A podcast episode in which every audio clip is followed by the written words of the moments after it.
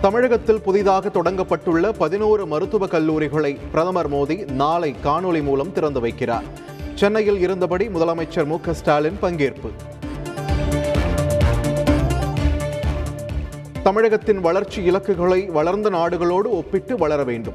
அனைத்து துறை செயலாளர்களுடனான ஆலோசனைக் கூட்டத்தில் முதலமைச்சர் மு ஸ்டாலின் வலியுறுத்தல்.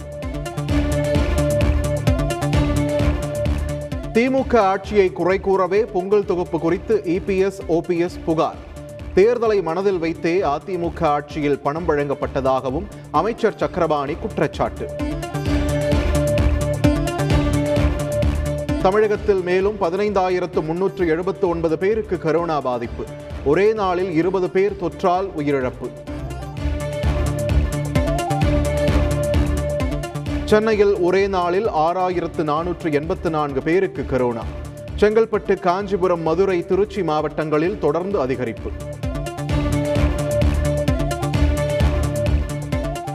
பொங்கலுக்கு பிறகு தொடர்ச்சியாக முழு ஊரடங்கு இருக்க வாய்ப்பு இல்லை. அமைச்சர் மா. சுப்பிரமணியன் தகவல்.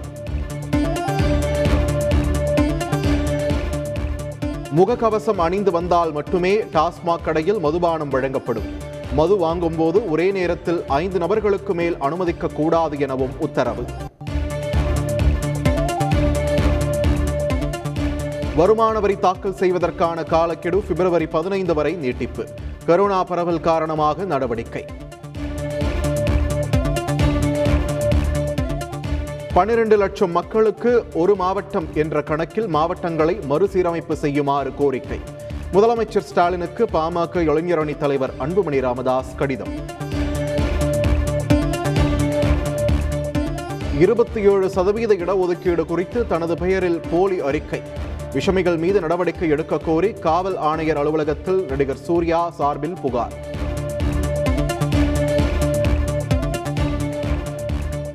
அலங்காநல்லூர் ஜல்லிக்கட்டு போட்டி ஜனவரி பதினேழாம் தேதிக்கு மாற்றம்.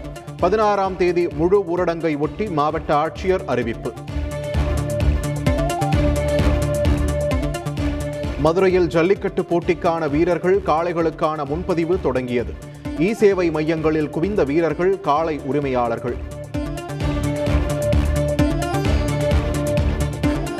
கொரோனா பரவல் அதிகரித்து வருவதால் ஜல்லிக்கட்டு போட்டிக்கு தடை விதிக்க கோரிக்கை.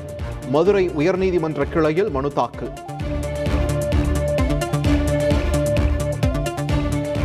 ஜனவரி இருபத்தி ஐந்தாம் தேதி வரை சேவல் சண்டை நடத்த அனுமதி வழங்கக்கூடாது. உயர்நீதிமன்ற மதுரை கிளை உத்தரவு. பதினோராம் நூற்றாண்டைச் சேர்ந்த நாற்பது கோடி ரூபாய் மதிப்புள்ள பனிரெண்டு சிலைகள் மீட்பு. காஷ்மீரைச் சேர்ந்தவர் கைது. சிலை கடத்தல் தடுப்பு பிரிவு அதிரடி.